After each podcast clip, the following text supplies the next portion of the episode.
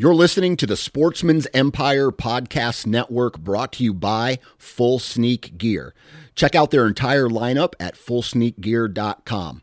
Also, be sure to check out our entire stable of podcasts at sportsmansempire.com. New from Moultrie Mobile, the Feed Hub offers first of its kind cellular connection and control for nearly any spin cast feeder on the market. When used with the Moultrie Mobile app, you can monitor feed and battery levels, run feeders on demand, receive alerts when feeders are clogged, and remotely adjust feeding times. The Feed Hub is ideal for anyone who maintains feeders. Remove the guesswork and save time by planning feeder maintenance before you drive to your hunting property. For more information, visit moultriemobile.com. Before history is written, it's played. Before it's frozen in time, it's fought one shift at a time. Before it's etched in silver, it's carved in ice. What happens next will last forever. The Stanley Cup Final on ABC and ESPN Plus begins Saturday.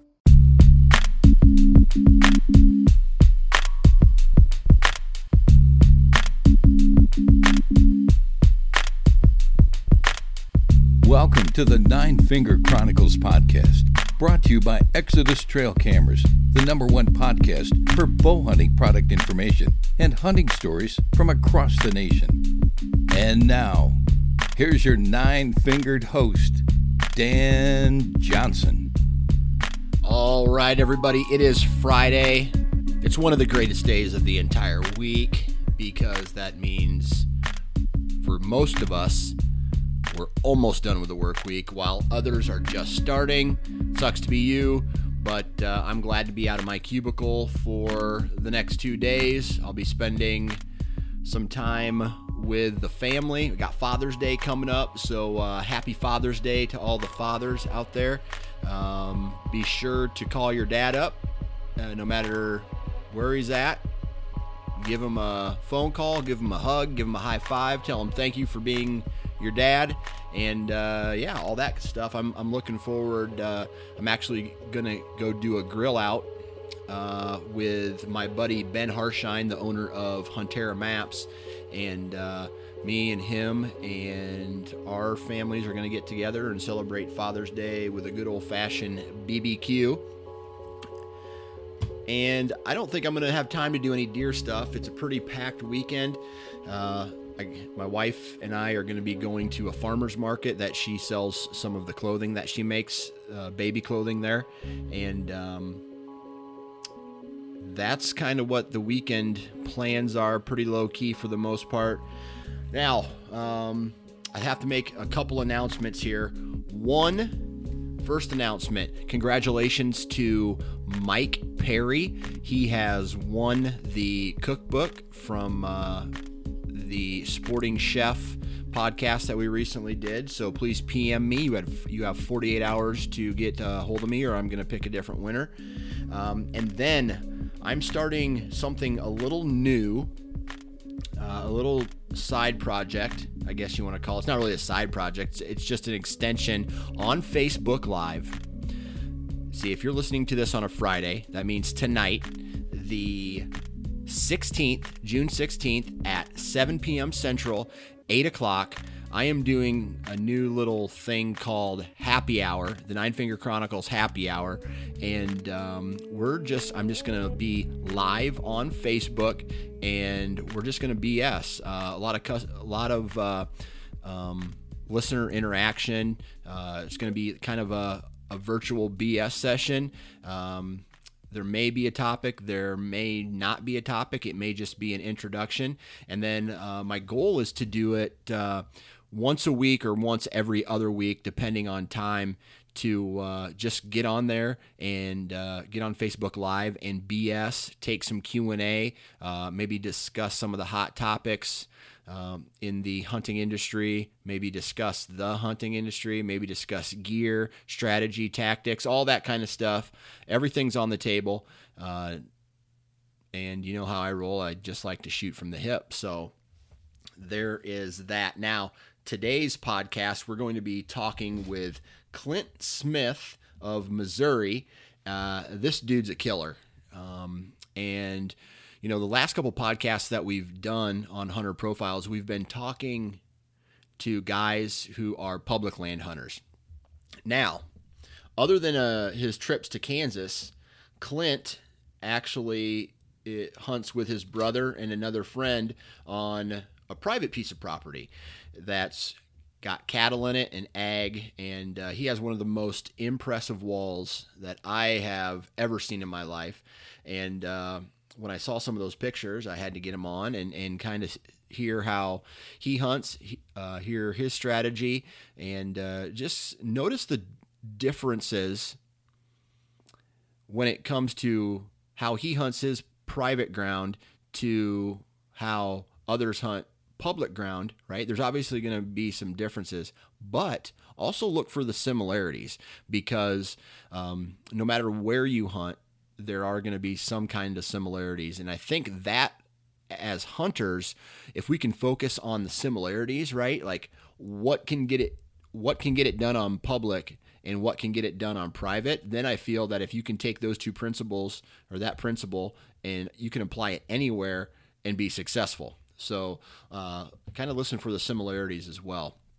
But before we get into that podcast, I just really quick want to mention um, Deer Lab. If you guys haven't had the opportunity to play around with it, please do so. Uh, Deer Lab is, I don't know, if you run trail cameras and you want to get the most out of every trail camera picture that you have, you need to dump it into Deer Lab and you need to look through that information and really dig into it. And I'm not joking, it will show you things that you have never thought of before. And what I mean by that is recently, I'm not a huge fan of hunting all day, right? I I absolutely hate it. Now, when Deer Lab tells me majority of your movement is from 10 a.m. to 2 p.m. during the the rut. Now I I have the data in front of me. I can't make excuses anymore. I have to sit all day because that is what the data has told me for the last two years. So if I think it's going to be uh, different, and, and those are two particular tree stand locations, right? But if I think it's going to be different the third year, I'm an idiot, right? So Deer Lab, um, if you play with that data right, you're going to be able to forecast deer movement for this upcoming year. So take advantage of the th- free 30 day trial period, and that is going to be uh, deerlab.com slash nine fingers. Uh, the number nine followed by the word fingers, and you will receive a free 30 day trial. Please go and dump your trail camera pictures into that. Um, I'm going to rely a lot of past year's information as I approach this upcoming season, and uh, it is truly an eye opener uh, um, of what kind of data your trail camera pictures can uh, give you. So please take a look at that. Now, enough of me jaw jacking Let's get into today's Hunter Profile podcast with Clint Smith. All right. On the phone with me now, a name that I can't get wrong Clint Smith from Missouri. How are you doing, my friend? Uh, living a dream. Living a dream, Dan. Nice, nice. What's the weather like down there uh, in Iowa? It was really hot this uh, this week and last week. What is is is hot and humid. We've had a we've had a terrific spring actually. I mean, we had a little bit of flooding um, there there early on, but really just short in the last week. It's it's gotten hot and humid, which that's what it's supposed to do. But no, yep. we've had a we've had a phenomenal winter uh, actually, and and and uh, where it wasn't that cold. But but with that being said, no, it's hot right now. It's about 95. So yep, it's warm, but it's yeah, summer for so, sure. Yeah, what's supposed to do? Well, let's start off by the first question that I ask everybody on this podcast is whereabouts in Missouri are you from and what do you do for a living? Uh, I'm, I'm uh, I live in central Missouri and uh, I work for a rural electric cooperative in a utility department I grew up there. I started there about 20 years ago mowing grass and seen a guy on a pole. Uh, thought that'd be a cool a cool job to do. So uh, started that about 20 years ago and, and did that for about 10 years. Uh, love what I do. Always love the outdoors. Of course, you know that because I'm, I'm here talking on your podcast. But uh, wanted to uh, wanted to wanted to move inside of the office because I knew I didn't want to be aligned forever. So uh, moved inside in the safety department, and um, I, uh, I, I currently reside as manager of administration there there at Cooperative. So uh, nice. great great job, great folks. So yep. So as uh, somebody in the safety department, how uh, I take it with electricity, there is a lot of safety rules and regulations that uh, you have to follow if you're going to be a lineman. There are, uh, there are, Dan. I mean, the biggest thing about electricity, it it uh, it doesn't forgive. And, and with that being said, there's not a lot of second chances. We uh, uh, our system is a 14-4 system, so so we, um, you know, you you uh, you make a mistake. Uh, most of the time, it's a uh, it's a it's a costly one if you're fortunate enough to come out of it. You know, and most of the time, it's uh, uh, it's a loss of, of of of a limb at the least. So um, we don't take it lightly. It's a it's a very serious business. With that being said, if you follow all the rules, it's a it's a it, it's a great rewarding uh, profession. In the fact that you know folks folks uh, need electricity, and the fact that it's not a luxury, it's it's a necessity anymore. So when you you know the last storm I went to work uh, was Katrina. I went down there and worked that one, and to see the faces of those folks when you turn when you turn the lights back on, um, it's it's phenomenal. So so the thing that we do in rural America, and there's and there's 900 co-ops out there spread across America that's providing power uh, to the rural folks. Uh, lights go out, you know, ice storms, uh, wind storms, hurricanes, whatnot, snowstorms, and to turn those folks' lights back on to see them to see them come back on, it's a it's a very rewarding, very rewarding profession. So very very fortunate that I get a chance to do that. Absolutely, that's uh, that's pretty cool. Now, for my own personal knowledge, have you ever had in a like uh, in the safety department? Have you ever had electricity blow somebody's right index finger off? Um, actually, my my uh, not their not their right finger. Um, actually, my brother-in-law. It'll be uh, I think four four years ago, June the twenty second. Uh, young man uh, had a contact that went in his right arm uh, and came out his chest. And uh, how he survived, the good Lord uh, was looking over him that day. But he uh, uh, he did survive, and he he lost uh, he lost his arm uh, below his elbow, and uh, uh, he he lives he lives with that today. He was 27 at the time, and uh, great great young man, uh, very positive positive through it all, and still positive this day. But but um, I, I did uh, I did have to go through that with my family, so so uh, it it hits home pretty pretty uh, pretty pretty serious. So yes, sir. Right. So not a not an index finger, but an arm. Yeah. Wow. I tell you what, that that electricity is absolutely crazy how it travels through the body. It's not like a a blade where it just cuts off the hand.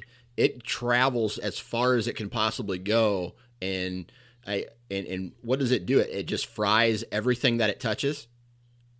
It does, and, and and you know the outside is what everybody sees, but the but but but the real the real seriousness is what what goes on inside your body that that no one knows in that in that first contact, you know, because when that when that happens, you don't know what's actually burnt inside you, and you won't know that, you know, for for a day, a two days, three days. So it, it's it's a uh, um, it's it's it's something that you know as little as you know 120 volts. You know, uh, I've seen I've seen 120 volts go through go through a young man uh, and and um, uh, electrocute him and and yeah. not resuscitate him.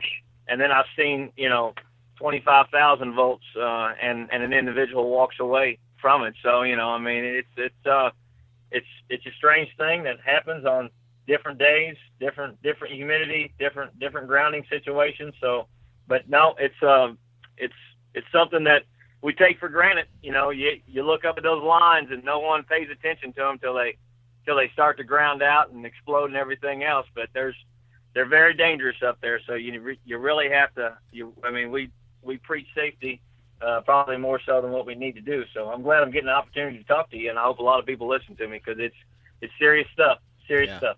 Absolutely, absolutely. Well, thanks for sharing that with us. Uh, now you're on the podcast today because your buddy Dan Applebaum reaches out to me and goes, "Hey, man, you need to uh, get a get a hold of this Clint Smith guy, and uh, you need to talk to him about killing deer." And I'm like, "Okay, that's cool." And I've seen, I've had guys reach out to me and show me their walls and show me their quote unquote man cave, and and you know, and it's pretty impressive. But I think as far as impressive walls and trophy rooms are concerned, I think you might take the cake as far as uh, this particular podcast is concerned, because I because I opened the image and I'm just like, oh my god, I would like that right there just tells me success, right? So it, it how how long has it taken you to acquire those sheds and all those mounts? About about 20 years. Um, actually, you know, my my uh, uh, my dad. Uh, I, I grew up on our property. My dad. Uh, he, he he he he's he's a worker. I mean, you know, he's a farmer. He's a worker, and so um, uh, you know, he's he's not much of a hunter. Uh, he he he actually doesn't really like it at all because it's it's kind of that waste of time deal. We should be working all the time. So, you know, I, I learned to hunt at a very young age, but I learned to do it by myself. Um, I had a grandfather that liked to turkey hunt, but he, he, he loved deer. You know, they were so pretty, you know, such a, such a methodical animal. And so he didn't, he didn't deer hunt. We turkey hunted, but he didn't deer hunt. So, uh, I grew up, uh, failing, failing a lot. And, uh, you know, I mean, just, I can remember the first deer I shot, uh, weighed maybe 50 pounds, you know, I mean, and I was so excited, you know, you know, I finally, I finally conquered the quest. And, and so then just, just started to understand deer, you know, and we'll get into it later, but, um, you know, and it's always different when you hunt, hunt out your back door as well. Uh, but, but, um, you know, it, it uh, about 20 years, I can remember going over to our Missouri deer, deer classic, uh, you know, and it, it was so phenomenal. I've seen people walking in with deer sheds. I was 16 years old and I was like, you know, we got to have deer down on us. How do you how do you go home and find one of those sheds? So me and my brother, he was 10 at the time, and uh, we went walking out that day, that afternoon. Uh, found a shed. I wrote down on it, you know, first shed ever. Still have that shed, but from there, you know, it's just like here we go. So so about 20 years, and it's one of those deals. You know, you kill that you kill that first 120 inch deer, and you're like, it's like catching that four pound bass. You know, I'm not ever going to catch a bigger one, and then you know, you kill a bigger one and a bigger one and a bigger one, then your wall gets filled, and then then you get married, and your wife's like, okay, that's enough. So, so, so uh, that's uh, that's uh, that's where you uh, start to do those skull mounts. So I've gotten pretty good at that myself. I do that. I do that. Uh, I actually do all those my myself. And the neat thing about that is, you know, I mean, I can kill a deer. And I can have the skull done in about three hours, so I've, I've Right. gotten I've gotten pretty good at that. So, Right. but uh, yep, about long story short, uh, about about 20 years. So Okay. So let's go all the way back to the beginning. Um, was it when you were 16 and you went to that Missouri Classic, or did something spark an interest uh, in deer hunting before you were 16? no, I uh, I killed my first turkey when I was six, um, and uh, you know I always I always loved it. it. I just didn't really have anyone to take me, so Actually started bow hunting before I started rifle hunting because uh, my dad trusted me with a bow much much sooner than he did a gun. But of course, you had to be you know strong enough, and back in those days, it wasn't a let off thing and anything like that. So um, you know, at at the at the time, um, I bow hunted a lot, and I actually just just spent time in the woods. You know, I mean, I, I just I just you know watched deer, and and I've, I'm just fascinated with deer. You know, I mean, I, I love to go turkey hunting, but the deer, uh, they really just fascinated. On our on our property, there used to be a lot more people that hunted than than just us because it was it was different tracks, wasn't all put together, different families, and so you know, growing up throughout the years, really until 20 years ago, um, until we acquired, you know, the entire property and you were able to manage it. Uh, there was there was there was just a couple of us, me and my brother and a friend that hunted the property. That's when it really kind of started to take hold. Yeah, you know, you were able to manage the deer. You got a hold of your neighbors. Uh, you know, you you had the conversation with those uh, folks because I mean, really, even if you own, you know, in in Missouri, uh, 5,000 acres is a tremendous amount of land. I mean, it just is. It's nothing like a Kansas or a Texas or wherever you want to go with those big properties. But, if, um, you know, as far as how much property you own, you know, if you don't have good neighbors, um, that that can that can be sacrificial to your to your deer herd uh, every year. You know, even even if you have. With that being said, I have I, I know folks that only own 200 acres, but they got great neighbors that own own large tracts, and then they're able to kill kill a huge deer as well. So, right. um, you, you know, neighbors, na- good neighbors, uh, very, very important, very important in the and we'll get the, a, in the scheme of and we'll get into that here uh, in a little bit. But I Yeah. want to I want to continue down the path of you as a hunter and um, and uh, and talk about so you you started bow hunting right off the bat. How old were you when you started bow hunting? I was about 13. Yeah, I was 13. about 13. Barely, barely pulled a bow back. Yeah, and uh, I can remember. I can actually remember my first night hunting. Uh, I had a, I had a arrow full of quivers. It was it was about six of them, and, and the first deer walked out in the field. I'll never forget this. And um, you know, at the time, I would have told you it was about 25 yards.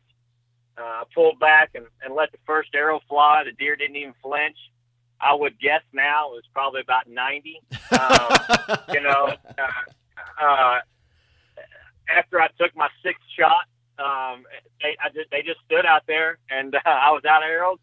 Stood out there and watched them, and and, and uh, you know they, they kind of filtered back back in the woods. But um, you know I, I remember that first hunt always, and uh, uh, you know from there, of course, you know I mean it just it just it just starts to escalate. But um, So no, when did it, you? uh, very very young age. So when did you? Uh, you mentioned going to this deer classic, finding a you know, and Yeah. then going home and finding a shed. Was it Yep. six when you were sixteen? Is that when you started getting really serious about it? And you know, like, okay, if we're gonna if we're gonna be bow hunters, we're gonna be serious bow hunters. Yeah, it, I mean, it was, it, you know, it was 16. I was able to drive, so I was able to get around the farm.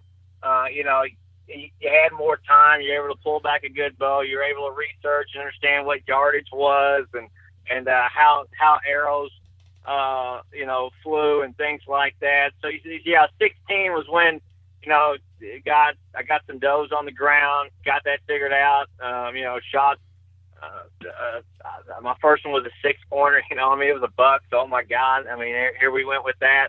And uh, at, at at about 18 was when I killed my first 120 inch deer. I had now that was the back in the day of the where you put the 35 millimeter camera out there, and it, it had like actually had a plunger that went down, took took the camera. You know, you took it to Walmart. Uh, you know, you went through your your your your 36 roll film, and Yep. you got a 120 inch deer on there.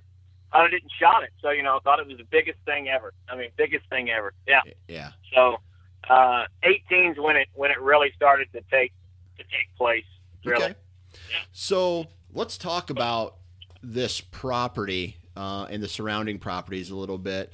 Um, now, back when you first started uh, to today, I take it there's been some there's some kind of changes, but for the most part, describe what your property, the property that you hunt is some of the terrain features you know meant you know talk if there's ag on it talk if there's uh, any livestock on it and whatnot. Okay, well, uh, we're we're located about five miles north of the Missouri River, so we have a creek that runs through uh, our property. Some people might call it a river, but it's it's it's mainly a creek. It turns into a river when it floods. But uh, great great water source. Um, uh, out of the out of the 1,600 acres, there's there's uh, there's probably 600 of it open, uh, maybe seven. The the rest is the rest is big big big hardwood. Um, uh, a lot of lot of lot of white oak trees, you know, so plenty of food there. We farm roughly about 400 acres of it, you know, row crop, beans, corn, uh, mainly. Uh, there's some alfalfa on it that that we have, but uh, the cow, uh, we we have about a uh, 80 to 100 100 head cow herd, and that encompasses and kind of kind of goes over a lot of the property, you know, and, and when I mean a lot, it can probably um, it can probably cover. We probably only have it had to have it out of about 400 acres. So you know, anybody that's a deer hunter uh, is going to agree with me and tell you, you know, it's like oil and water. Um, the last thing that you want to see when you're in a stand is a cow. So, because uh, they, they, it just at least in Missouri, I can tell you, um, it, it, it doesn't work that well. So, so um, you know, it, that that makes it a challenge um, a lot of times in a lot of places. But you know, it seems like you know deer they'll move uh, throughout the year. You know, and just like just just like you know they always do, and they'll be in certain places. So they'll play the cow game. So I'm not going to tell you over the years you can't. You know, I mean, I've used the cows to an advantage because you know that okay, you know, you know, you you know the deer is going to go to a field, they're going to go to a food source. Uh, here's where the cows are going to be, so they'll pinch them over, you know, to make them walk up, walk up a certain, you know, I mean, a certain hillside to a certain draw, but it's hilly, uh, just just a just a you know, I mean, just a breeding ground for for good deer. Water, food, uh, and plenty of cover. You know, that, that, that that's what we have. So it, it's all there. Perfect. So when you first started hunting this property, um, you know, you mentioned you made a lot of mistakes. How did you teach yourself? You know, using the farm that you had access to, how did you teach yourself to become a, a good hunter? And how did you go about finding those spots, educating yourself on how to, um, uh, I guess, kill first kill deer and then second you know as you get older you start going after these mature deer yeah well first off let's clear the water uh, i'm 40 years old and i'm still making mistakes so, so, so let's, let's, uh, let's uh, i haven't perfected it yet but, but uh, uh, uh, you know the biggest thing dan that, that, that, that I'll, I'll, I'll tell you that i that i look throughout the years and, and probably the most important thing i still look today and that and that is ingress and egress uh, of, of of of a stand location. And I don't say that in the fact just just just walking to a stand. Um, I say that even how you get out of a stand. You know what I mean? Uh, uh, and and let's first say by walking in and walking out. Um, to me, even when I hunt, uh, you know, I do hunt some public ground in in uh, Kansas. Uh, at least at least my experience over the years, walking in to a piece of property and walking out, that by far to me is the most important thing. I mean, I, I hunt the wind. I mean, the best that I can do, uh, depending on the place that I'm hunting. You know, take for instance, if I'm hunting in the evening and I'm hunting a food source, and I know that deer are going to walk off a hill, come to a food source, I definitely won't hunt directly in a wind that's going to be blowing right up that hill. But if I'm hunting in the morning or even hunting, you know, in a heavily wooded area, you know, I can't I can't tell you where deer might come from because I mean they might come, you know, especially when deer get chasing, they might come up up back back up from a hill, you know, from a food source, or they might be going down, or you know, I mean they might be anywhere. So I hunt the wind the best that I can, but but ingress and egress out of a stand, walking in for sure, my number one game, and then and then not just walking, um, how how how you get out. And so, take for instance, I'm sitting there in the evening time, um, you know, and there's deer around me. Um, I'm not I'm not a rattler or caller. I don't do a lot of that. I mean, I might take a set of antlers, hit the antlers together, and make deer run off. You know, especially early season. You know, early season, you know, you can sit there and have 50 deer in the field. Uh, I might rattle them antlers together, make make a make a big deer that's that's out in the field. You know, 200 yards that I know I'm not going to get. I, I'll clear the field because a lot of those deer don't even know why they ran off. You know, they just ran off because all the other deer ran off. So, um, uh, for sure, the most the most important thing that I've had growing up, learning, uh, is is is how you get in, how you get out of of a place.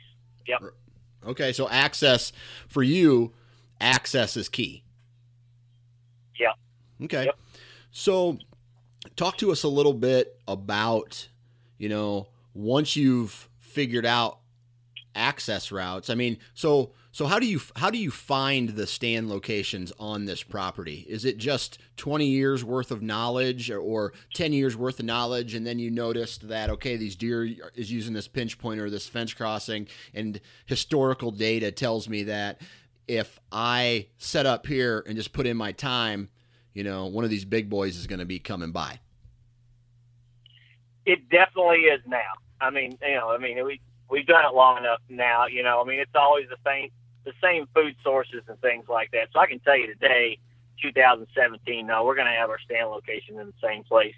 Now I'll hunt different places based on which deer I want to kill. You know, because I know that right. there's not going to be a deer on one end of the farm. But learning learning that in the beginning, I mean, let's go back there 10 years ago. Um, it, it was it was it was mainly trail cameras. I mean, it really was. It was just hunting. Um, to the fact that you know when you understand your own property, uh, um, you, you know well, and you can understand a piece of public ground because again, uh, we do hunt that piece, and you know in in Kansas it's all public, but um, you know it's it's not that scientific method in the fact that you know there's food and there's bed.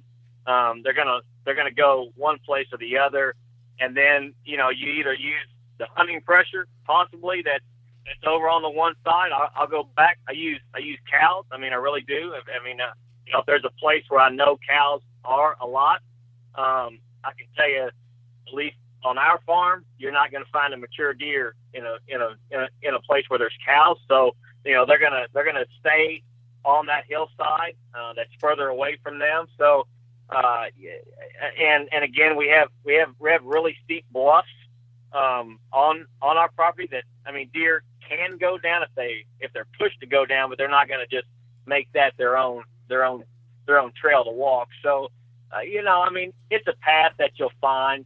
Um, uh, you, you know, I mean, over time that that it, it just turns into what we call the money hole. Uh, I mean, I mean, we just we just have we just have those places on our property that you know you, you know you, you I mean, you're just going to be there. So right. yeah, right. So, how long did it take you to figure out your farm? Um, because I've been hunting a farm for, uh, ooh, let's see, going on going on six seven years now, and yeah, it's gonna this this will be the seventh season actually that I'm on on my main farm. Nope, this will be the eighth season that i I've been on this farm, and I'm still finding little you know places that the deer like to travel. I'm still finding myself um, learning the terrain, learning the property. Um, how long did it take you from the time that you started to the time that you you know like you said well I, I know that when the when this wind comes or the rut comes i'm going to set up in this stand because i know i got trail camera pictures of this deer. A decade. A i mean that's as easy as it is yeah yeah. I mean i would say a good a good decade.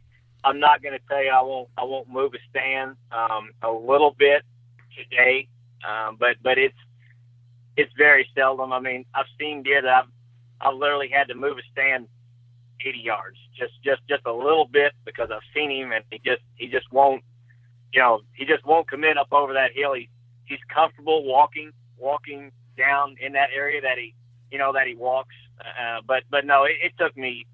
Uh, yeah, I mean, I'm I'm confident in that number and say 10 years. You know, I mean, you'll get it you'll get it pinpointed down to where again, I can I can hang a stand um, and know that I'm going to be close, and then I'll always have to have to move it, you know, to to pinch it down a little bit, a little bit more than that. But, but uh, no, I, I would I would say that. Yeah, and and then the other thing that you know that changes uh, again is is kind of where possibly your neighbors are going to put their stands. I mean, you know, I mean, because although although uh, you know I have neighbors uh, that are that are great neighbors. You know, if they if they put a stand uh, on on a piece um, to where I know, you know, okay, well, here's where this deer might come from. I know the wind's going to be blowing out of out of this out of this uh, direction on this day.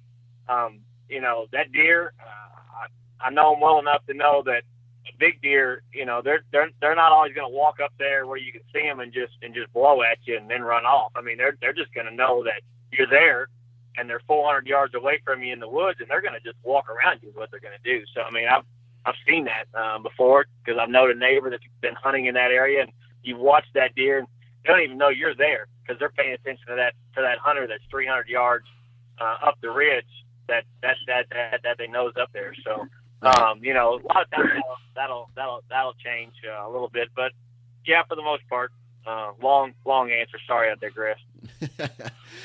so then, So it, you said it it's taken you about a decade to get, you know, to to the point where you started understanding the deer movement on this property. Now, once it kind of clicked for you, what did you do? I, did you set up? I mean, are your stands up all year round, or I mean, do you do any run and gun at this point, or is it okay? I've learned this property. I have my stands in the location. Now it's just a matter of time. So I guess what I'm getting to is when do you start to hunt for some of these bucks that you're that you've established that you're going to go after um, via trail camera? What what we'll do, like everybody else, you make your you make your big hit list and you give them those names like Mufasa, you know, and uh, uh, the Big Ten and all that good stuff, you know, Crazy Righty, anything like that. So you know, we'll we'll we'll get those cameras early on, um, and based on what fields they're in, um, I'm going to be honest with you, and this is going to sound crazy, and I don't know how many people are going to disagree with me. I've been doing this for 20 years, uh, deep, deep 20.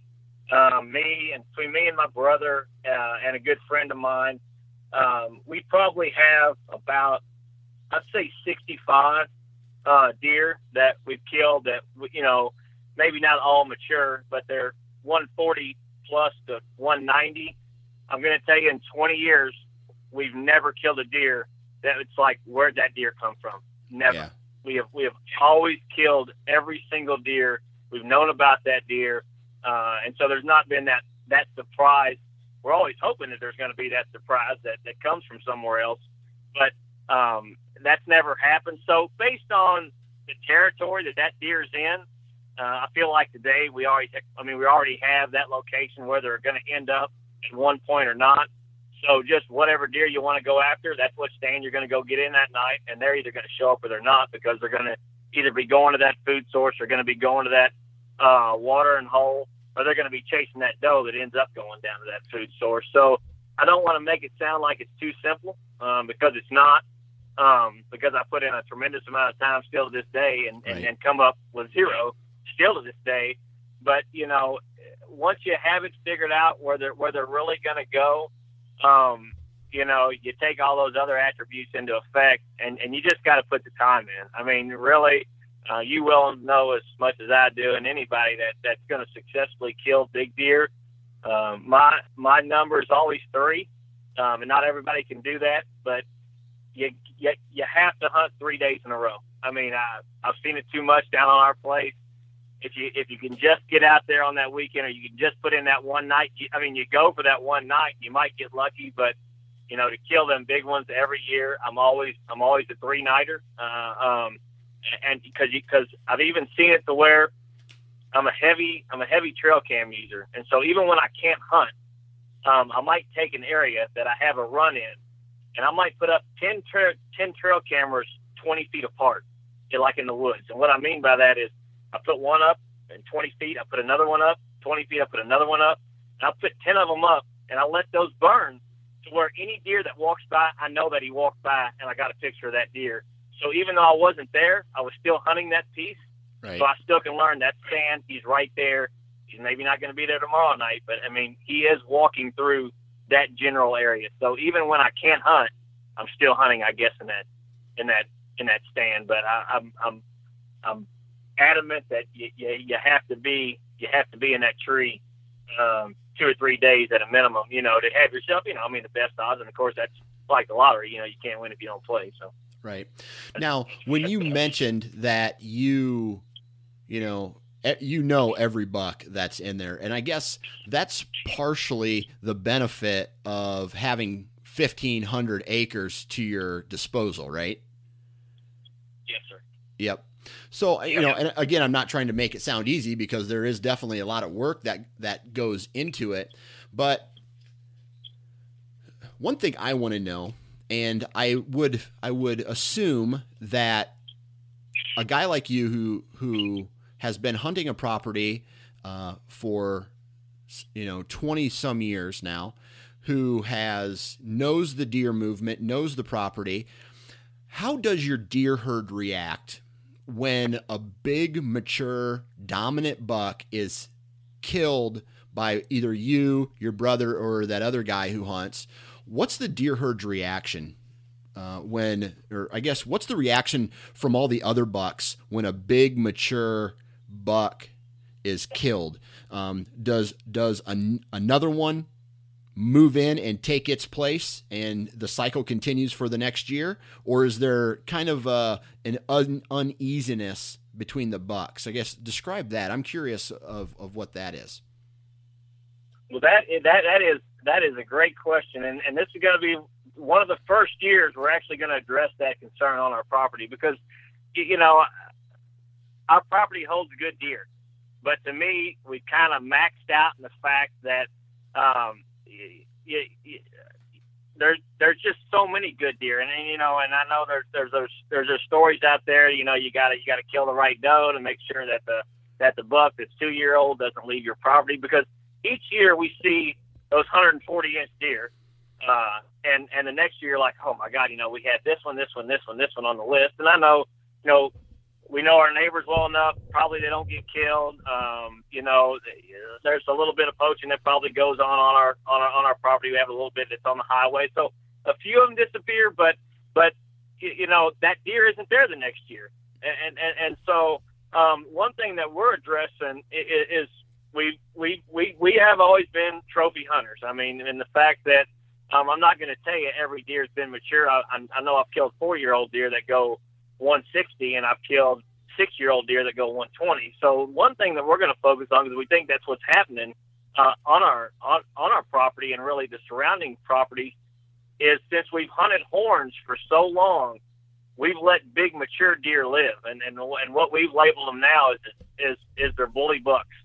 And we did actually see it this year because we just started it this year for the first time. But you know, it, it's tough to go waste the deer tag when you only get two on a 100 and 116 inch eight pointers that you know end up weighing 300 pounds. But in theory, you let that deer go, and what we found, and what I think we're going to find this is if that deer once once that rut hits. I mean, if you don't kill that big buck early, um, once that rut hits, that deer is going to run that good 140, 150 inch deer off your property, or at least out of your out of your location of your stand um, because you're probably hunting the best piece, meaning there's the most does right there.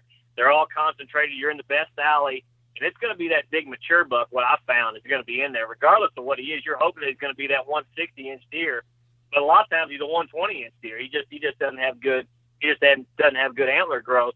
And so one thing that we're changing, and we've seen it last year a little bit for the first time, because uh, we did we did take two deer that we we consider were bully deer, and absolutely, we've seen a lot of good younger deer move in. You know, especially the night fields that we've seen the big mature buck just run everything out, or they just weren't there. We started seeing a lot more buck action in those fields. So I'm I'm, I'm kind of excited. I think that's going to be our next step. You know, I mean, nothing ever gets old, and so I I I would look to talk to you again in in three years to see how that works for us because you know we're learning like everybody else, and, and each piece of property is different, but um, one thing that we're really going to strive on is try to kill some of them big mature deer that, that maybe don't possess those big antlers. So basically, you're going to be focusing on harvesting the biggest or the the most mature buck, and not so much for for all uh, intents and purposes for the management portion of it, and then let that three four year old hundred and you know sixty inch buck walk to hopefully get them to a bigger antler size that have the superior genetics.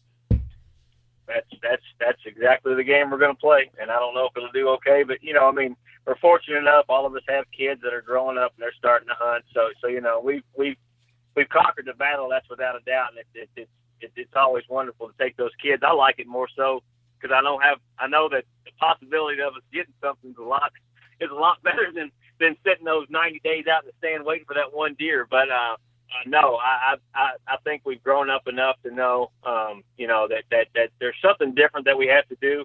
Because while our walls are full and we've had good, we we we've had great success. Um, I think we can still make our property better, and I, I think that's that's a step we're going to take um, um, uh, for for the for the next few years. See how it goes. Absolutely. Now, what is the what's the deer population on your property? Is it is it pretty heavy, or do you guys do a good job of of thinning out the herd? Uh, you know, taking the right amount of does, you know, and making sure there's a good buck to doe ratio.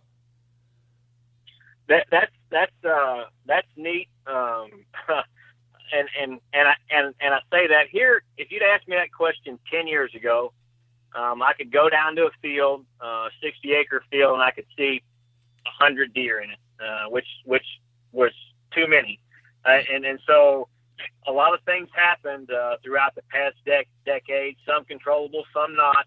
Um, first off, our conservation department opened up an unlimited amount of does that you could kill, and at the time, I think everyone's deer herd uh, here or herd here in Missouri was was was good. I don't know if it was right or wrong. I think you could go to some piece of property there weren't hardly any deer.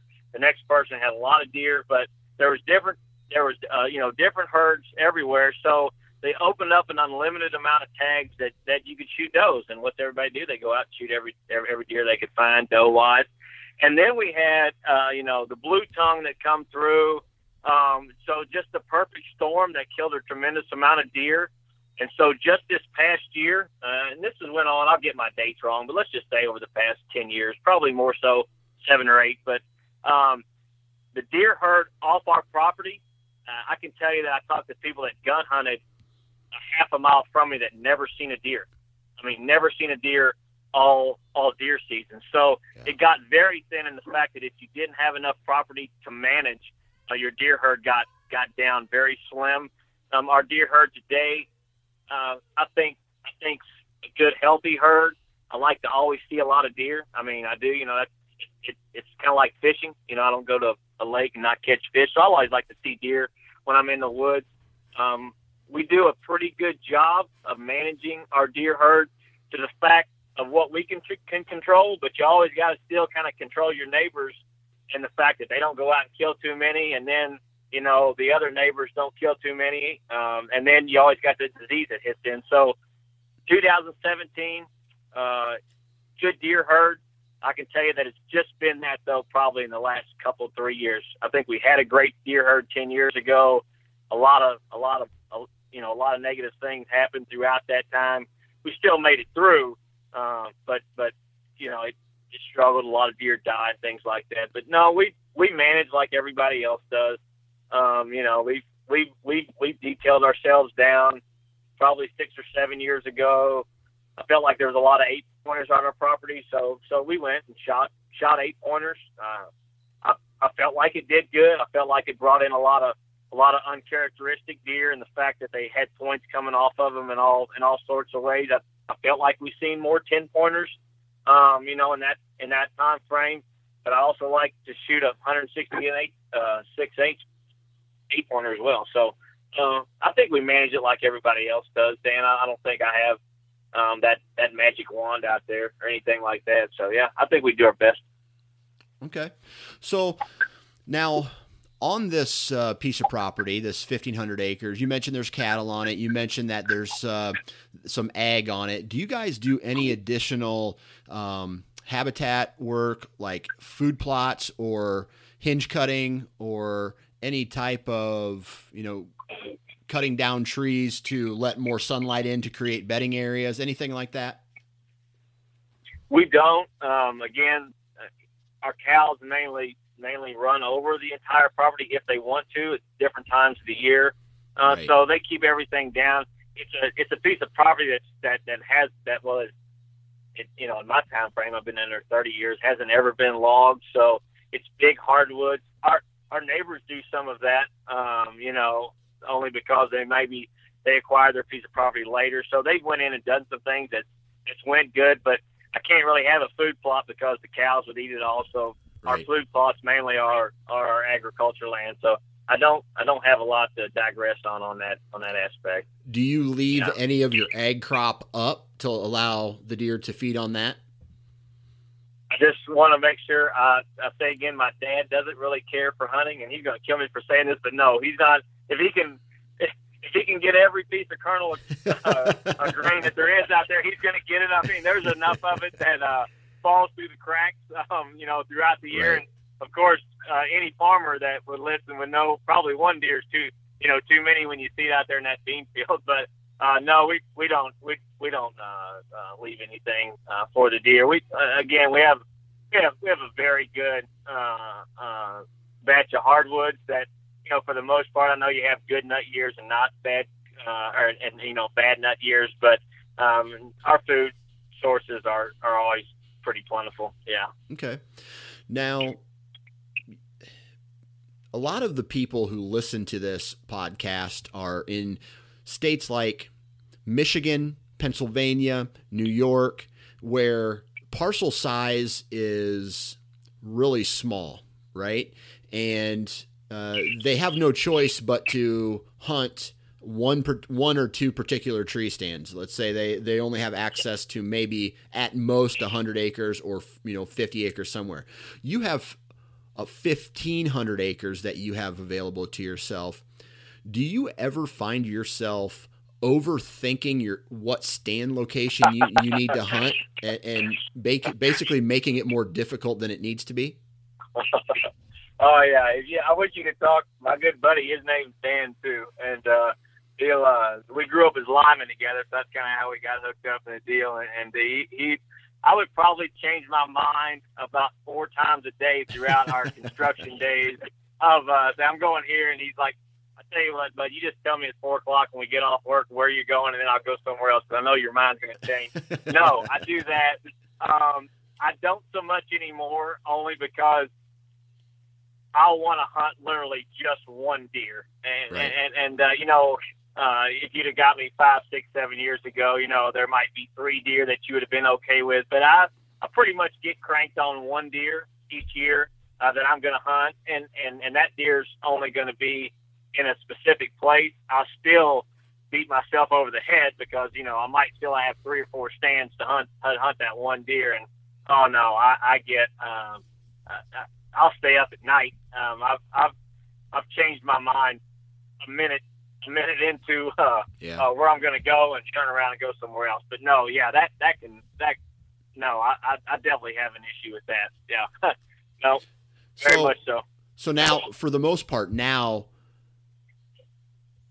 how do you hunt? I guess you mentioned you're you're kind now you're kind of waiting on deer that you've identified during the summer months that and you put together a hit list of you know okay it's I'm gonna shoot I'm going after this buck because he's the biggest buck on the property. I know where he's kind of living. I just have to play the trail camera game until I find where he's going to, you know, to so you can make a move on him.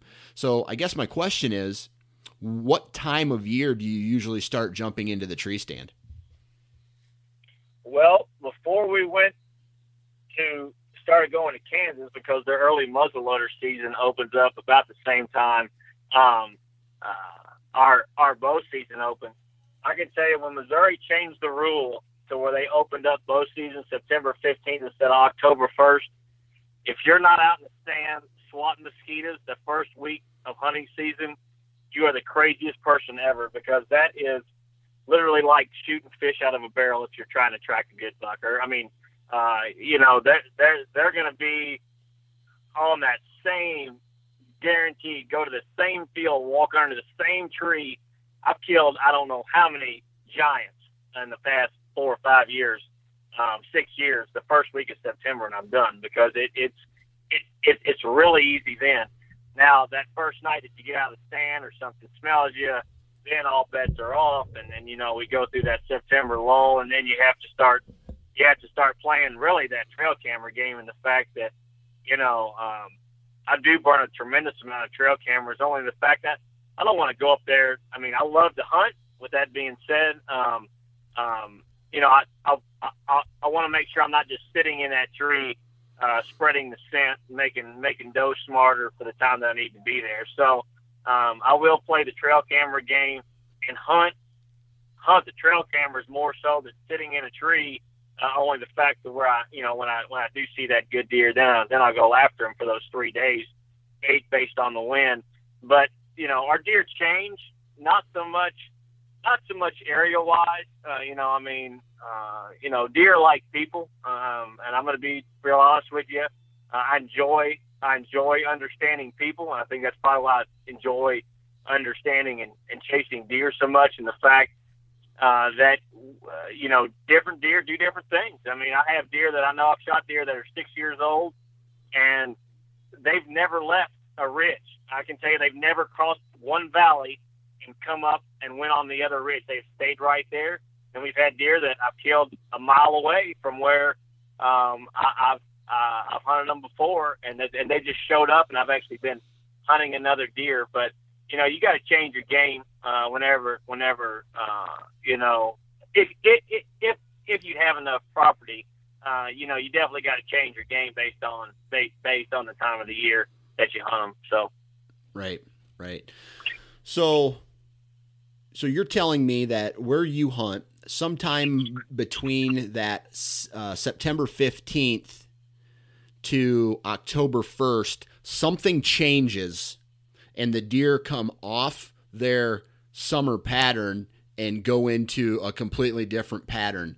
Um, what do you think that is and why?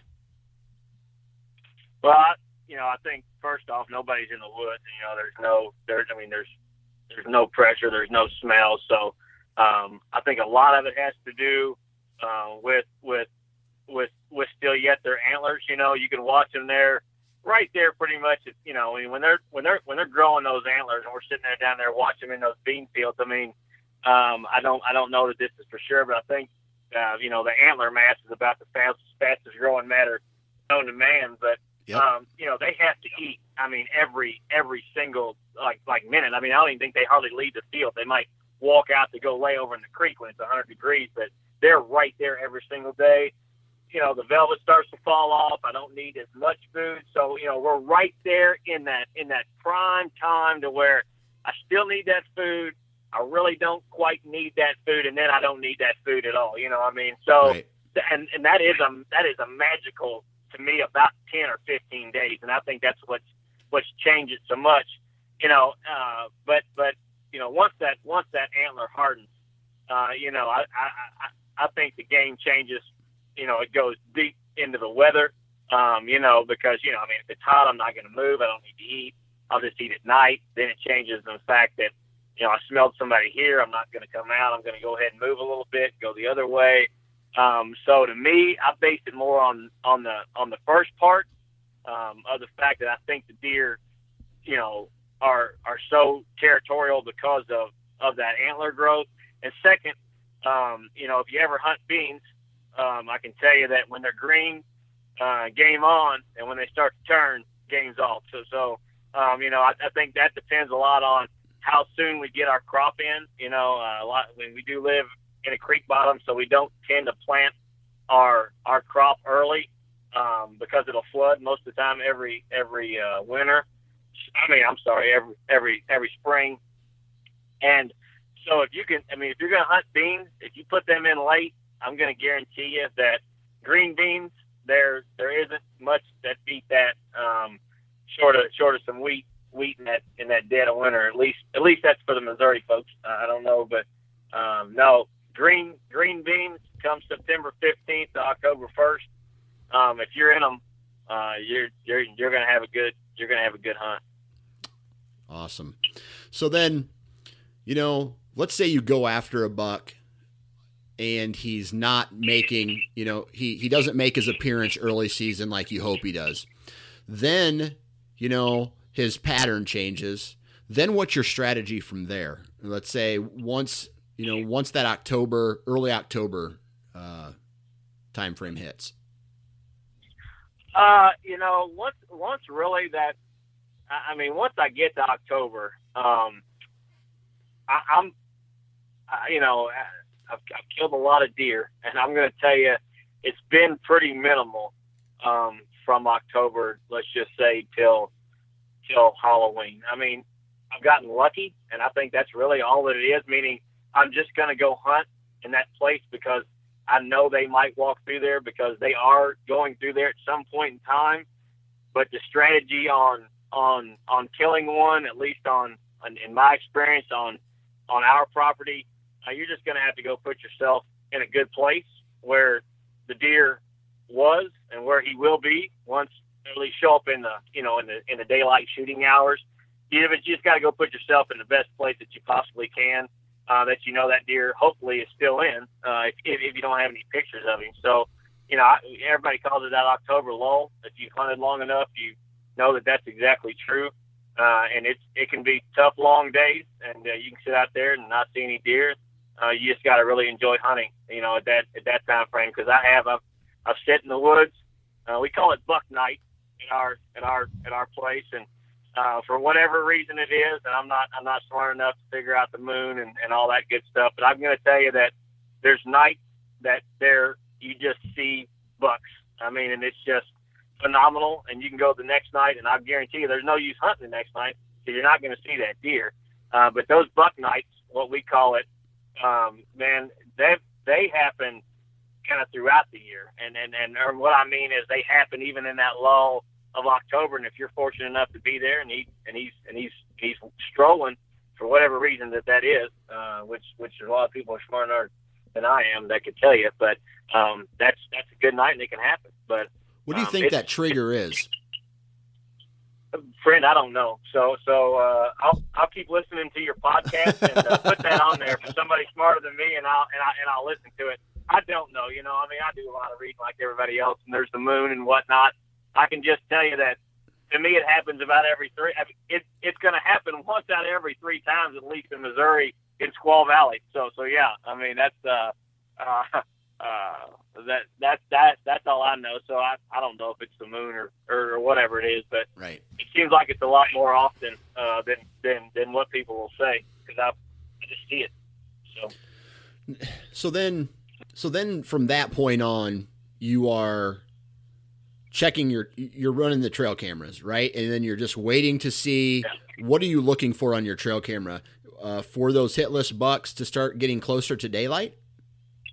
Yeah, because once I once I you know once once that rut rolls in, you know once those scrapes start to open up, um, I'll move all my all my cameras to scrapes, um, and and I and I'll I'll literally just start hunting scrapes then because, um, and and I I spend a little time in the fields, um, you know, just just because a lot of times I'll hunt a field just to see what comes out in it. You know, I mean, uh, you know, it might be a hundred acre field, so I know I'm probably not going to kill that deer, but um, at least maybe I might see him or might see just a different deer.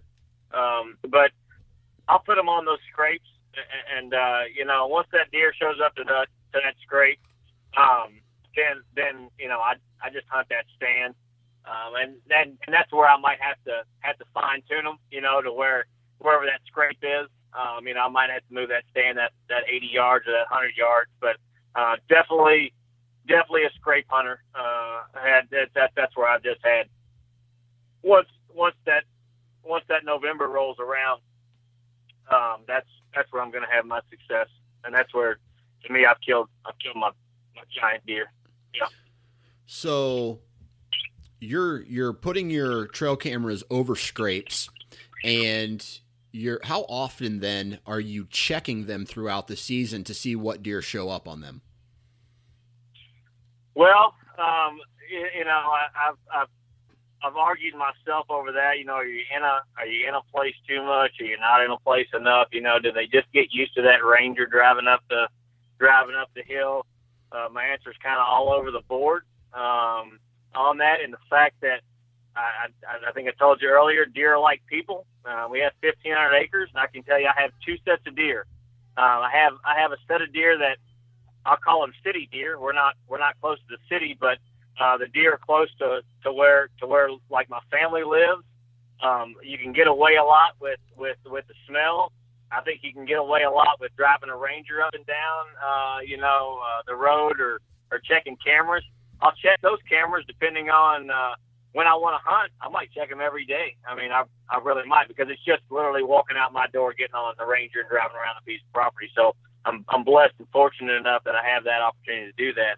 Uh, with that being said, on the other end of the property where the deer don't see people as much, uh, those deer are crazy. I mean, and, and, and, and they really are. And the fact that you know, I can drive in a field, the deer just still stand there when I drive the Ranger through it, and I'm not talking without a big mature deer, but I mean does and things.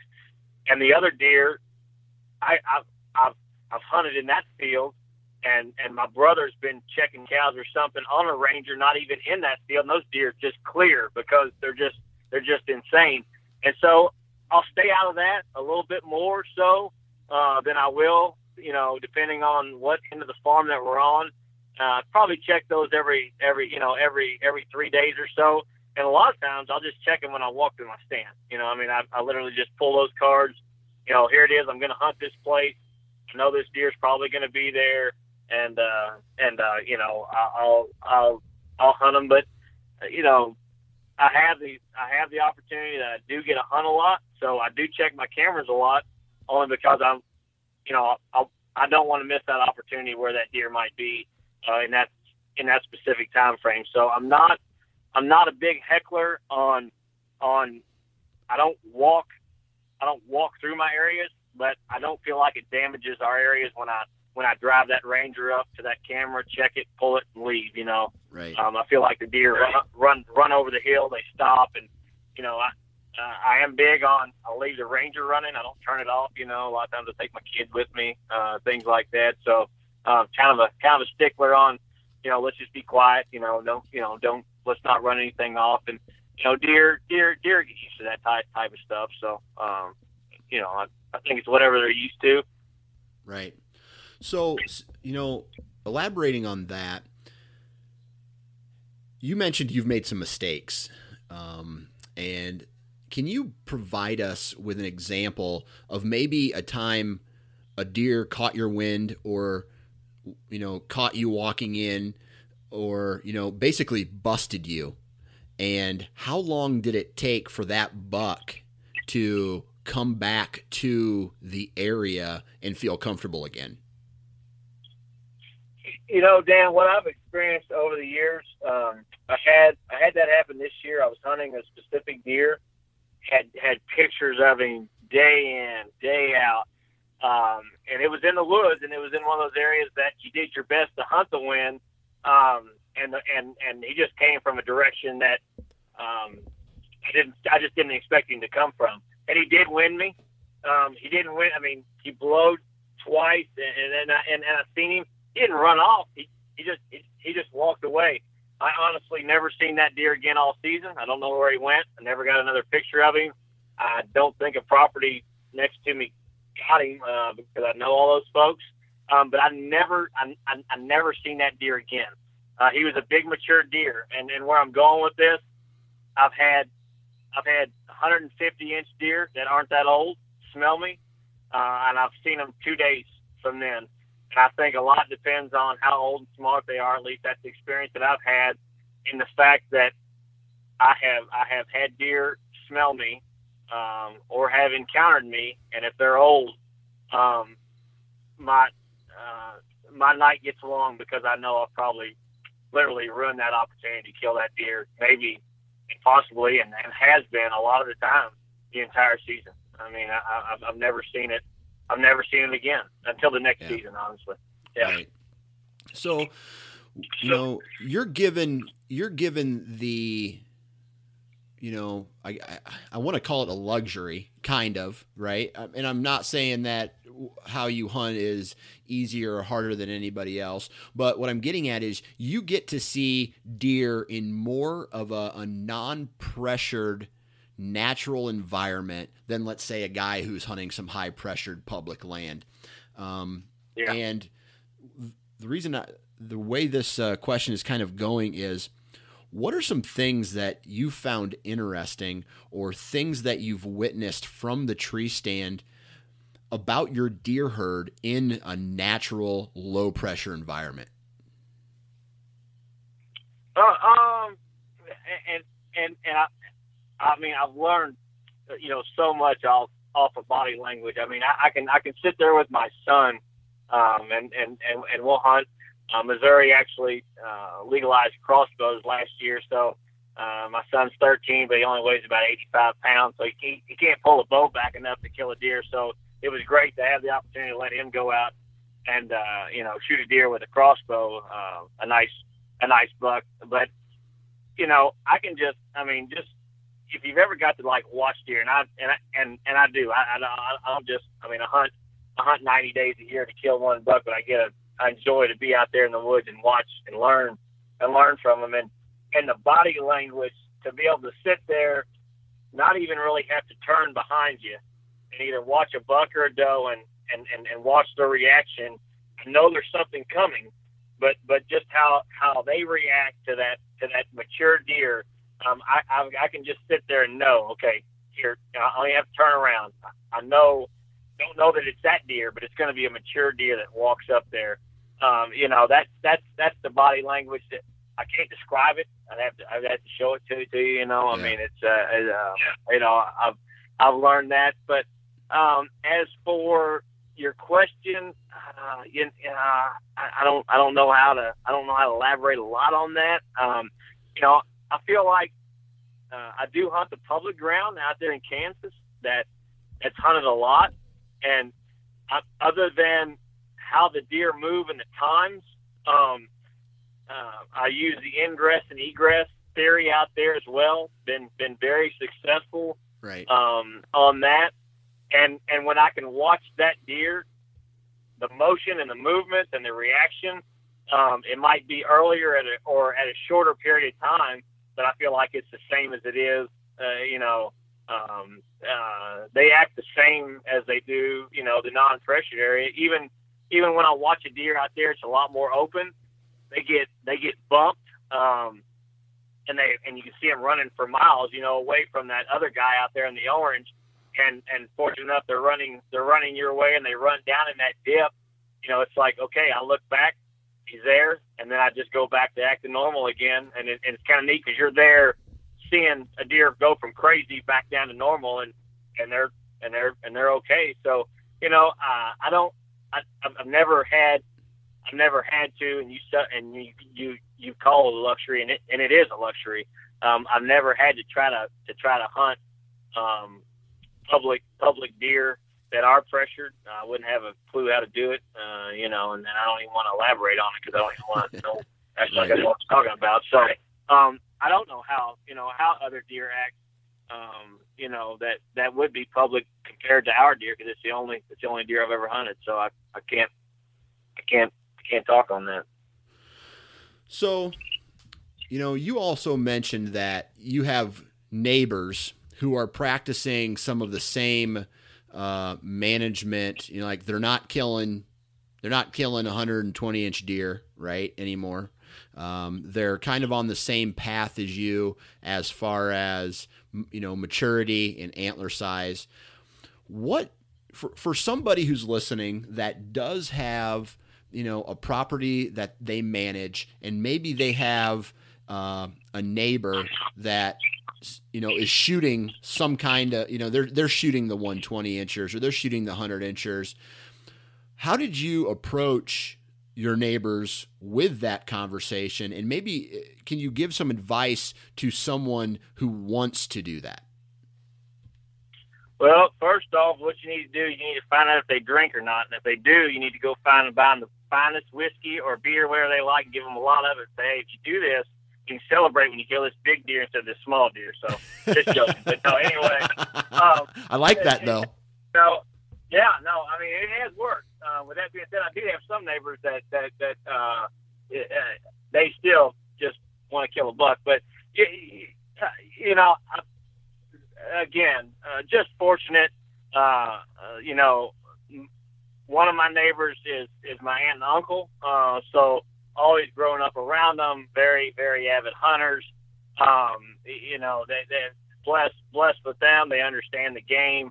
Another one's a great friend. Uh, uh, him and his, him and his dad, uh, uh, went in, bought some property with us.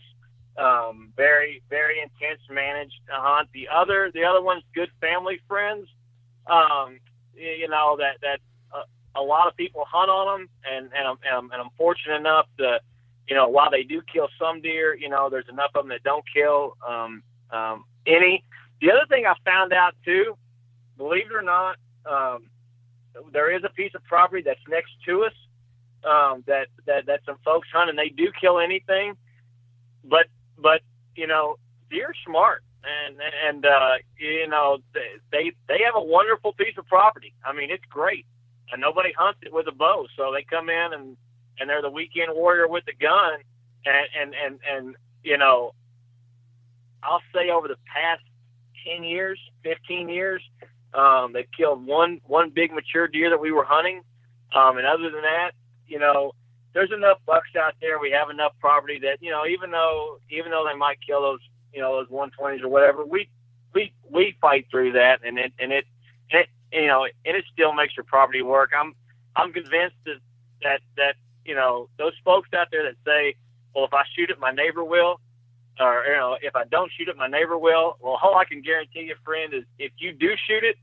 uh, I'll guarantee it's not going to make it. So, so, so, so uh, right. um, you know, deer, deer are smart. You know, I've seen, I've seen studies before where they'll put three hunters in an 80, uh, you know, an 80 acre pen and, and, and put a collar on a deer and watch it, watch it, watch its movement. And, you know, it catches its wind and it goes around. So, you know, uh, you know, uh, your neighbors, um, I don't, you know, I, I, I couldn't tell you how to approach them. Some of them, uh, you're fortunate enough to understand it, and some of it, you know what, they those folks make large investments, uh, you know, in their life, and and and their and their goal isn't isn't to kill, you know, 150 inch deer. It's to it's to it's to hunt the land. It's to have fun.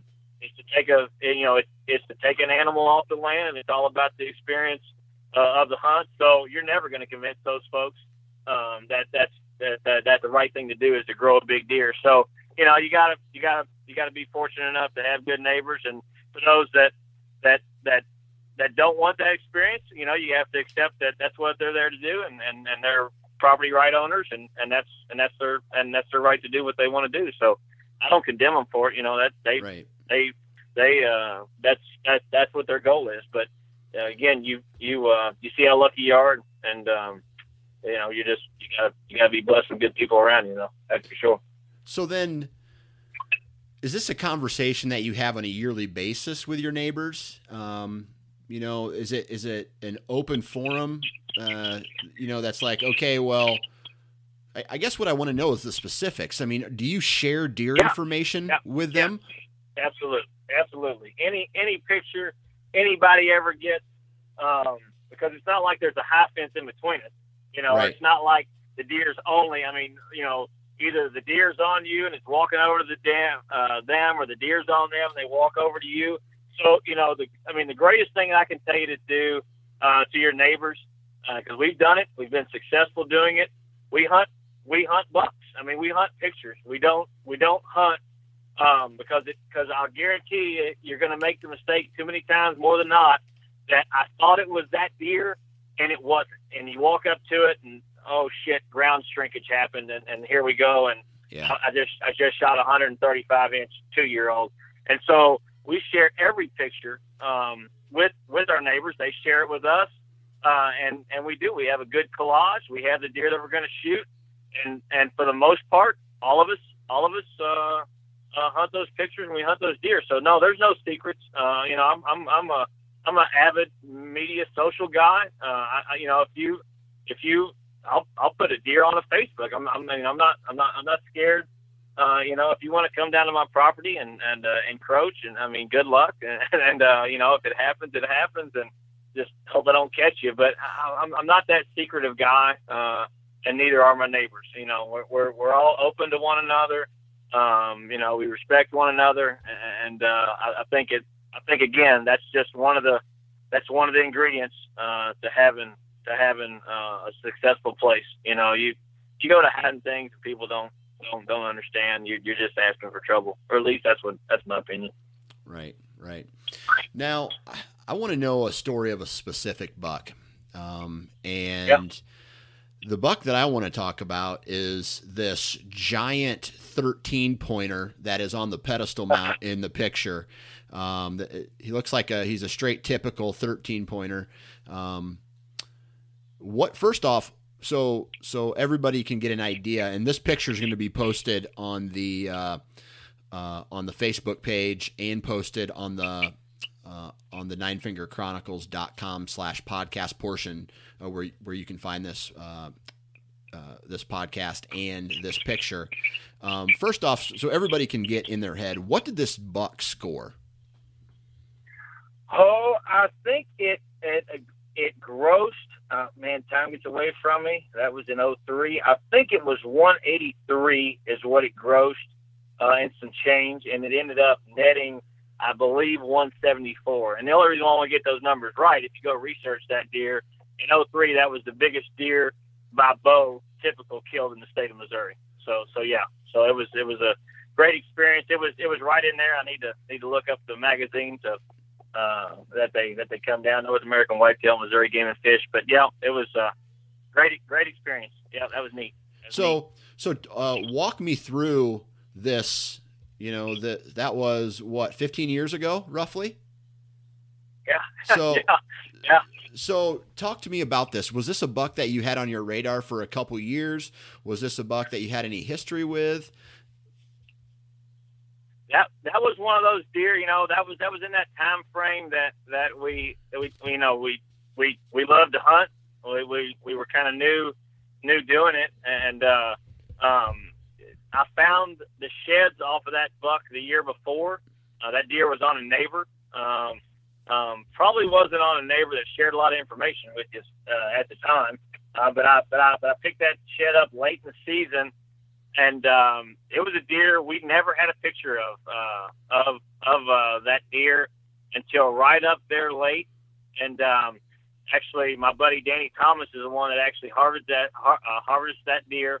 I can remember the morning. It, it was it was good. I'd already shot my buck for the year, and I was actually just uh, shooting some does that year. And um, uh, he he had he had, he had come across uh, that was back in the Motorola before cell phone days, you know, where you could text someone to just say you shot a giant. But uh, I was I was sitting there blabbing that morning, saying I was going to shoot a doe or something like that, and he comes across eventually and just says, "But I just shot the big 13." And I thought I heard him, but I wasn't for sure that what it was. And I, you know, I said, "Come back on that." And he's like, "I just shot the big 13." I was like, "Well, where's he at?" And he's like, "Buddy, he just laid down behind me." And so um, I remember that day. His his his father had passed away due to cancer uh, earlier that year, and I said, "Well, I'm coming up." I drove up there, and uh, I, I I drove up. He's still in the tree. He's up there. He got his head down, uh, tears tears rolling out of his eyes, man, and uh, he just he crawls out of the tree, and uh, we walk over there, and uh, it, you know it's just a magnificent animal. I mean, the deer the deer every year before that, and you'll see the pictures. You know, its tines are you know are are very tall, but you know they're kind of spindly. And you know when you get to talking about a 12 and a 13, those twos and those threes and those fours, you know one one time broken off, uh, you know it, I mean it changes where that deer is famous and where you know it's just a it's just a great big deer. But nothing had broke off that year, and that's the only year. Uh, I believe that deer was five. That was the only year ever uh, that deer had not broken a tine off at least in that time frame. And so uh, we walk up there, man, and uh, you know it's laid over, and, and uh, um, you know we we um, we kind of we kind of corral over it. You know, it's one of those ones that you that you pick up, and as you as you load it up with Ranger and you put it in the back of your truck, it, it just never shrinks. It just keeps on growing, and that's when you always know you got a big one. But uh, we did we did have some pictures. There wasn't a lot of history with that deer, only because it was on the neighbor until until you know the you know the and we didn't kill it that far off of the neighbor. You know, it was only probably oh 500 yards on a ridge. I was it was uh, checking some scrapes that morning, and um, the rest was history. But uh, yeah, it was it was what it was. But it, it was uh, the one that I had that you'll see in the actually um, picture there. That's a replica uh, of Oh, the okay. deer. Uh, so so so uh, uh, he has the deer actually the full body mount of the deer, and uh, he, he he he's, he's actually my best friend still is to this day. Um, he actually surprised me with those replicas uh, of of the deer after he had shot the deer, and then so yeah, that that's a that's a replica of the deer. Um, but, but yeah, no, it's a magnificent animal. Um, not the not the largest gross score deer that we've taken off the place. Uh, since then, we we have some other deer that score up in the 180s. You know, they they don't they don't net that, but I'm a I'm a grosser. I'm not a netter, Oh, honestly. yeah. So, Yeah. uh, but uh, uh, but no, that deer in particular, very very special. It was neat to go through uh, the craziness of of the magazines and and things of that nature. You know, I mean, it's uh, uh, that was that was so so blessed to, to get to send that, uh, you know, spend that time. And uh, you know, if, you think my wall's neat, um, I, I didn't get a chance to send you his, but they all come off pretty much the same pro- property there. But we've we've had a um, we we we we've had a good good 15 year run. That's that's for sure. So, yeah. That's awesome. Now, my my last question is: You sent me a picture of a pile of sheds, and next to the pile of sheds is a full body buck mount jumping over what looks like a, a upstairs loft railing. D- was that? I take it that was your idea. Were you married at the time? Because my wife would say hell no to that. yeah, yeah. Well, if you'll notice in all those pictures, I, I have one place that I can put all my deer, and I have a beautiful fireplace right to the right that I want to hang. You know, I mean, because actually I've killed more bigger deer in the last four years that I don't have mounted than I do the ones that are mounted, and and I have to keep them right there. But no, I pitched that idea to her. Um, uh, and, and um, you know, since then there there actually is uh, I've seen out there some some some buddies of mine have have have sent me another deer picture of that pose, but no, I pitched that idea to her, and you know, I, I and I was married. Yeah, I've been married for uh, actually 19 years ago yesterday. Um, uh, actually, but she she she's always understood that I have always, since she's known me, been eat up with hunting uh, to the level I'm I'm I'm not a newbie to the game. Um, I mean, I, I live and breathe it, and so she has limited me on where I can put them, and I respect that. Uh, but but uh, no, I pitched that idea to her, and, and it's always a wonderful conversation piece when we have folks down and they first walk in the door. Um, that always grabs people's attention, that's for sure. So uh, I'm I am glad I did it. Um, for sure, it, it fit in real well. But yeah, no, that's the story on that. Um, wasn't uh, she? She she's uh, she's been pretty pretty pretty supportive of her. Yeah, I gotta I gotta I gotta give her credit. Kudos to her because there's not a whole lot of folks that would put up with uh, uh, your you know because I always tell her you know well it's only three months. And she's like, no, it's not. You know, it, right. it, it it starts about now. You know, and it it really doesn't end. And then you know, January fifteenth comes, and you don't have anything to do till April, and then you go in depression mode. You know, after that, then I'm not in a good mood. And then so, so yeah, no, it's just, it's it's it's it's the life of every hunter. Uh, yeah, it is. It is. Absolutely. So hats off to all their wives out there, as far as I'm concerned. Yeah, Yeah, my wife uh, is starting to get the uh, she she's getting the knowledge that I am starting to think about deer more and more as I just went out and set up some trail cameras the other day and uh, I'm starting to tinker with my gear. I'm starting to shoot my bow again on a regular basis. Yeah. And Yeah. uh, and she's Yeah. starting to she's starting to realize that you know the fall's coming and there's going to be some time where I'm away from home and uh, she's a good sport though. My, now my last my last question for you is just what is the biggest scoring deer that you you've shot off your farm? one one one eighty six. 186. Um, that was that was a, yeah yeah. It's uh, and crazy enough, it was only 13 inches wide. Um, My lord. Uh, it uh, had had and and, and there's uh, well I, I sent you a picture of, but yeah, there, there's uh, uh, it was it was it was 20 points. It was actually one of those young deer. Um, believe it or not, um, I'm even scared to say um, how young it was uh, because it was I don't know. I don't know when I probably killed that. I mean, time gets away from me. Probably a decade ago, uh, maybe maybe eight or nine years ago. I don't know, but it was a deer we seen.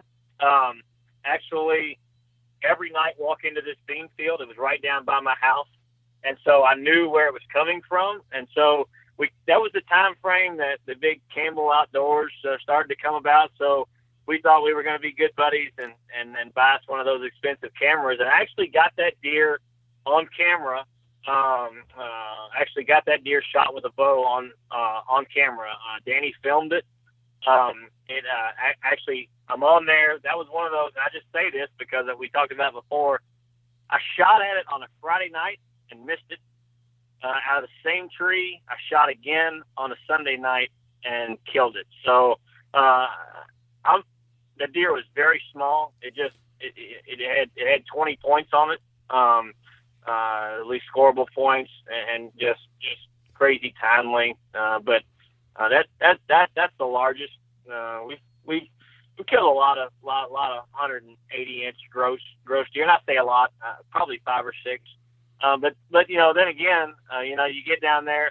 The toughest buck I've ever shot in my life was an eight pointer. He was six years old, and he ended up netting 116. So so, so I have that have that deer on film before, uh, you know, as well, uh, shooting that deer. But um, again, we killed that brute, and I just wanted to punch him in the face after after I shot him because it was it was it was one of them ones I spent countless hours uh, just just chasing, and uh, he was kind of on the downhill slide. But I don't ever think he was was over 130 inch deer, but he was he was tough, and um, he was tough.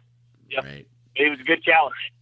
Well, I tell you what, uh, Clint, I, I really appreciate you taking time out of your day. I know you're sitting on the side of the road right now. Uh, I, I, appreciate you taking time to to do the podcast, and let me be the first one to say good luck this upcoming season. Well, uh, thank you, Dan, and, and, you know, and again, I, I, told you in the beginning, I think it's great what you're doing because it, it, it's just it's just it's it's normal people uh, doing something that they love to do, uh, getting to learn from other normal people. So so uh, you know, Dan. Uh, Dan Applebaum turned me on to this, and uh, I, I didn't even know what it was, and uh, so yeah, I, I, I drive to work every morning and stream it now, and uh, uh, and listen to the other crazies out there that you that, that, that you get to speak about it. So uh, good thing what you're doing, man. Hats off to you. Hats off to you. And there you have it, another week of podcast in the books. Huge shout out to Clint for coming on the podcast and uh, sharing his stories with us. Really appreciate that. Huge shout out, as always, to each and every one of you. I really appreciate you guys taking the time to download this. because uh, you know without you and your downloads none of this is possible so thank you very much um, huge shout out to all of the partners of this podcast Exodus, Gearhead, Wasp, Deer Lab, Ripcord, Lone Wolf, and Ozonics. Thank you guys as well for supporting me. And please go out and support the companies that support this podcast. I would appreciate it. Thank you very much. Please go to iTunes, leave a review. Please visit me, like, and follow me on social media like Instagram, Twitter, and Facebook. That's right. And as another reminder, on Facebook, Friday the 16th, which is tonight if you're listening to it on this Friday, Friday, June 16th at 7 p.m. Central. 8 o'clock, 8 p.m. Eastern. We are going to be doing a Nine Finger Chronicles happy hour live on Facebook. So please join me with a cold beverage, whether that is bourbon, beer, or some kind of cola. I don't care what you drink, just make sure it's cold. Uh, come visit me and we'll BS for about 30 minutes. We can talk about just about anything. I don't know if there's necessarily going to be a topic right away, but what we will do is BS, and that's something that I know we're all good at. Voice our opinions, whatever. And uh, if you guys are going to be in the timber this weekend, please do me a favor while you're setting your tree stands. Wear your damn safety harness.